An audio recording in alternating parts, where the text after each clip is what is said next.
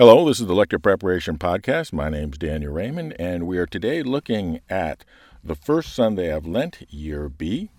And the first reading is coming from the book of Genesis. It's the story of the end of the flood and God's promise to um, his creation and to all of us. Um, and uh, we no longer be worried um, uh, about a, a truly great flood that would, in fact, indeed cover all the earth. That this is, uh, uh, we certainly have huge floods, and, and with the science of global warming, we may be in yet for another one. But this is talking more about um, the flood as a manifestations of God's wrath upon his creation. And by God not sending, saying he's not going to send a flood, he's basically saying he's not going to punish all of creation when we go wrong, that there will be a forgiveness between God and his creation. And the flood is just um, a way of expressing that. And so there is, is an important message here beyond simply floods and destroying all life uh, is a question about God's relationship to his creation. And that is what we tr- should try to convey in our voices that this is God in a loving and accepting way towards us. And, and saying about his relationship to his creation and to all of us. And let that be the guiding theme and motive in your presentation of it. A reading from the book of Genesis.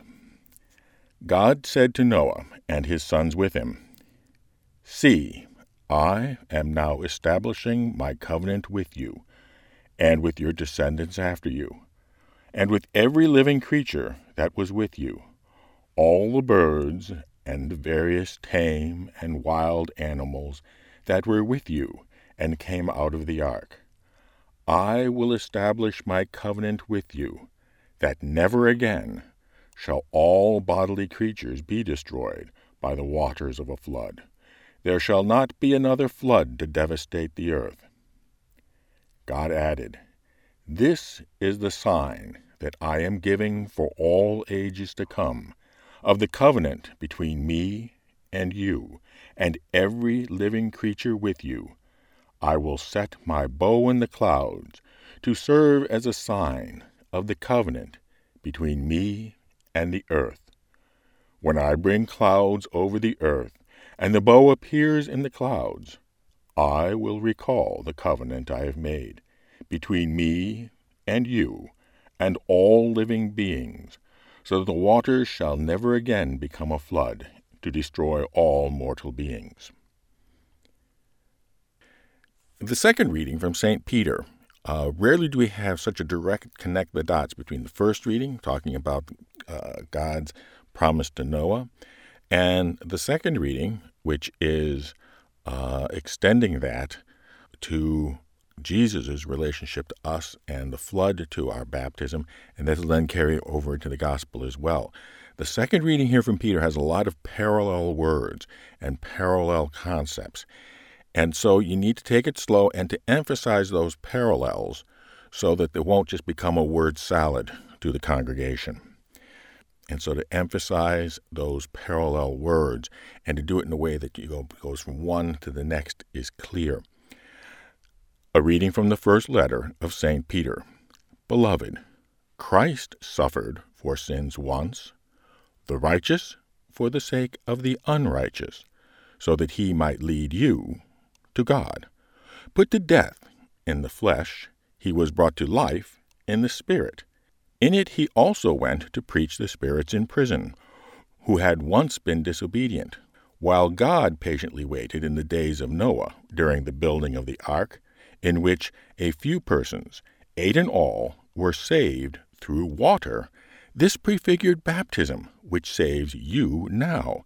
It is not a removal of dirt from the body, but an appeal to God for a clear conscience through the resurrection of Jesus Christ, who has gone to heaven and is at the right hand of God, with angels, authorities, and powers subject to him.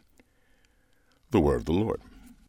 In the Gospel, we connect a third of the three dots in the, in the Gospel according to Mark, with Jesus going out into the desert and bringing back, after his same uh, days in the desert, the same as the days of Noah and the days. So, all three of these we have the days of Noah, the days of our baptism, and the days of God's promise being fulfilled. In each case, we have this theme of God's promise to his creation being fulfilled. A reading from the Holy Gospel according to Mark. The Spirit drove Jesus out into the desert, where he remained in the desert for forty days tempted by Satan, he was among wild beasts, and the angels ministered to him. After John had been arrested, Jesus came to Galilee proclaiming the gospel of God. This is the time of fulfillment. The kingdom of God is at hand. Repent and believe in the gospel. The gospel of the Lord. Have a great week. God bless and proclaim with sincerity and honesty.